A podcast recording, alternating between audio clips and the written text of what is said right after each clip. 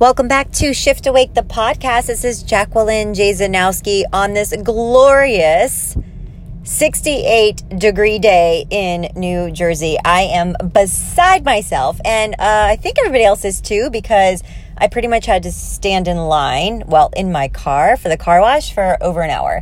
And something happens when it gets warm, when you're used to a, cl- a cold climate in the winter, and there's this like spark of energy that just pulses through the area, pulses through the people and the city, because they're just so excited to come out of hibernation for a quick bit.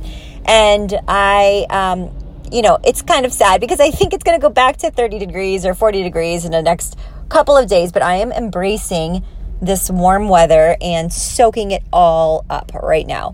Uh, but I wanted to come back to you guys because I have been focused on this topic for a past couple days, and I guess I should say even a couple of weeks, which is, who do I need to become in order to be the person I want to be? And I've heard this in, phrased in different ways by different people, so I'm not exactly sure who to give credit to, but it really has um, ignited some kind of, I guess, different way of processing my day. Because when shit gets difficult and hard and there's something I have to do, but I don't want to do it because it's hard or it's uncomfortable or whatever, I've been repeating this phrase to myself, which is, who, who do I need to become? Who do I need to become? And what happens in that moment is the fact that Uh, I might be feeling a bit of unsettledness completing, you know, a task or headed to the gym or picking the right meal. And this phrase, almost my mantra that I've been using for the past few days, which is, who do I need to become? And whenever I think about that, I put myself in the situation of that person that I see myself as after all the hard work is done, right? So, for example, when you actually, you know, decide that you want to start eating healthier or go to the gym, and you imagine yourself in that hot little bikini over the summertime, or if you're a guy, you've got your nice, you know, um, your slim fit, you know, button down or whatever that might look like for you as a, as a guy. But for, you know, just being able to utilize that feeling of what it will be like once you get to be that person you have in your mind. We've got to go through all the other stuff, though, to get there.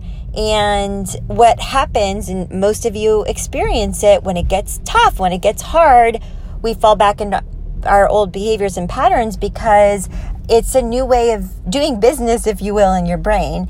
And our brain has to work a little harder, and it's not exactly sure if we're for real this time. So it's going to want to pull back into doing things the way you've always done them, because it means that, you know, it's testing you. You know, how how serious are you about this? And I'm in my car, so sorry for any of the beeping noises. People are clearly just need to get someplace fast. So this whole conversation that I have in my head on a regular basis, which is, who do I need to become? Who do I need to become? So I, I position it to, out there to all of you. Who do you need to become in order to be the person you want to be? I had uh, an interesting conversation today with somebody um, that I used to work with. And, you know, we were talking about this departure of my old um, corporate life and leaving it and trying something new and starting my own company. And uh, she was so sweet and kind and just said how brave she thought it was, and, you know, had how admirable, and that it, it's it's ballsy, if you will. I had some cojones to do it.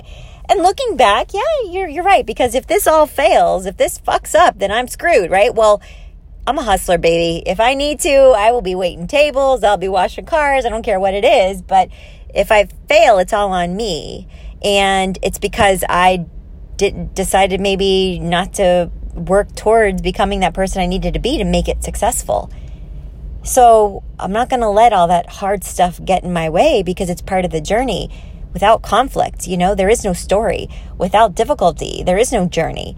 The difficulty is the opportunity for us to refine ourselves, you know, like Michelangelo did out of David, and just chipping and chipping and chipping away until David emerged. Well, that's really how we are in life today. You just got to keep chipping away and chipping away until what's underneath, what's inside comes out. And that beauty of all that hard work and all that chipping away is part of the process to get you to that statuesque self that you have always envisioned yourself to be. So how hard are you going to work to get there, my friends? That's really the question. How willing are you, and how bad do you want it? So in essence, who do you need to become in order to be the person you want to be? I'll leave you with that. Wishing you all an amazing day. I hope it's beautiful and sunny wherever you are. Talk to you soon.